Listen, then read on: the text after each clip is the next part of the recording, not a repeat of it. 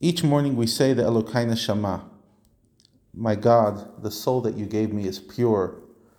You gave it to me, and you'll take it back from me one day. But now, while I'm alive, I give it over to you. While I'm alive, fully dedicated to do your purpose and your mission. And it is with this morning preparation of a serious nefesh of giving oneself over to God that one should now begin to say the daily blessings. Elokai Neshama comes before the daily blessings because it sets the tone. And it is with this preparation that a person should begin a regular daily Torah study after davening.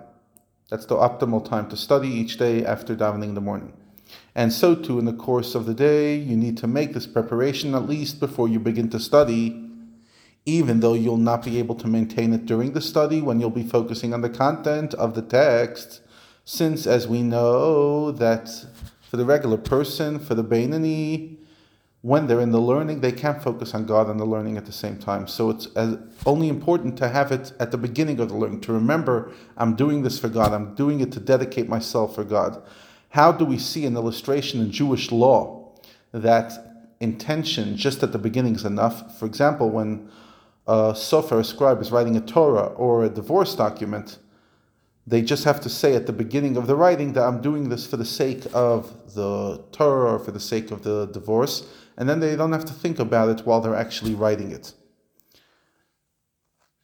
However, if you study for a very long period of time, it's not sufficient to have the intent just at the beginning.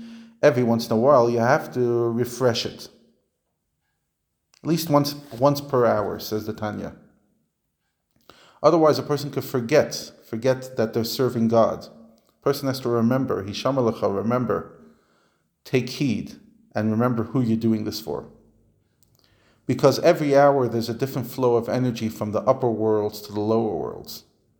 And therefore, you have to each time just plug in to the various energy of the hour. Now, your whole intent in giving yourself over to God and Torah mitzvahs is to lift the spark of godliness that's within you back to its source by Hashem. And this should be done with one purpose only to give God a feeling of satisfaction, not for your gratification to unite with God, but that's what Hashem wants. As we mentioned in an analogy in chapter 31 of the king's joy when his only son comes back to him from prison, released from captivity, so too when we imagine Hashem's joy, when we release our soul from the captivity that it's within our body and we allow it to flow back to its source, to godliness, at that moment, the pleasure Hashem has is incredible. Now, for every soul in Jewish people, this intention is completely genuine and authentic, even though it seems beyond our capacity. At every time, at every moment, even if you're not sure that your intentions are genuinely selfish, since it comes from the innate love of the soul which we inherited from our ancestors.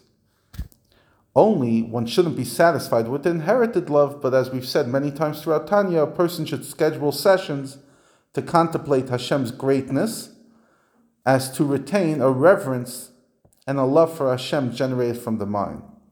And then, perhaps with all this effort, they'll be successful in achieving it. Now,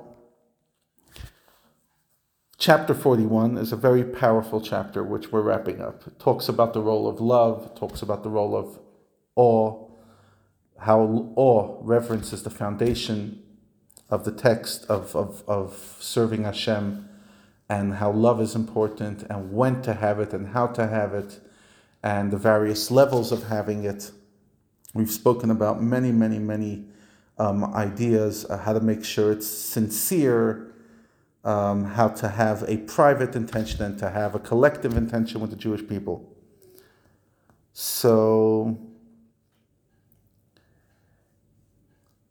in some ancient texts, the Tanya, in the earliest manuscripts of the Likutei Amarim, the book ends here.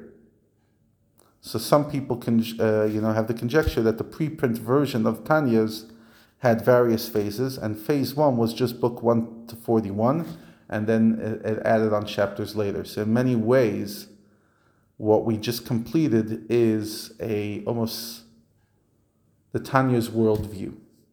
But we're not finished. We still have another 12 chapters in part one, and then we have four more parts of Tanya that we're going to go do together.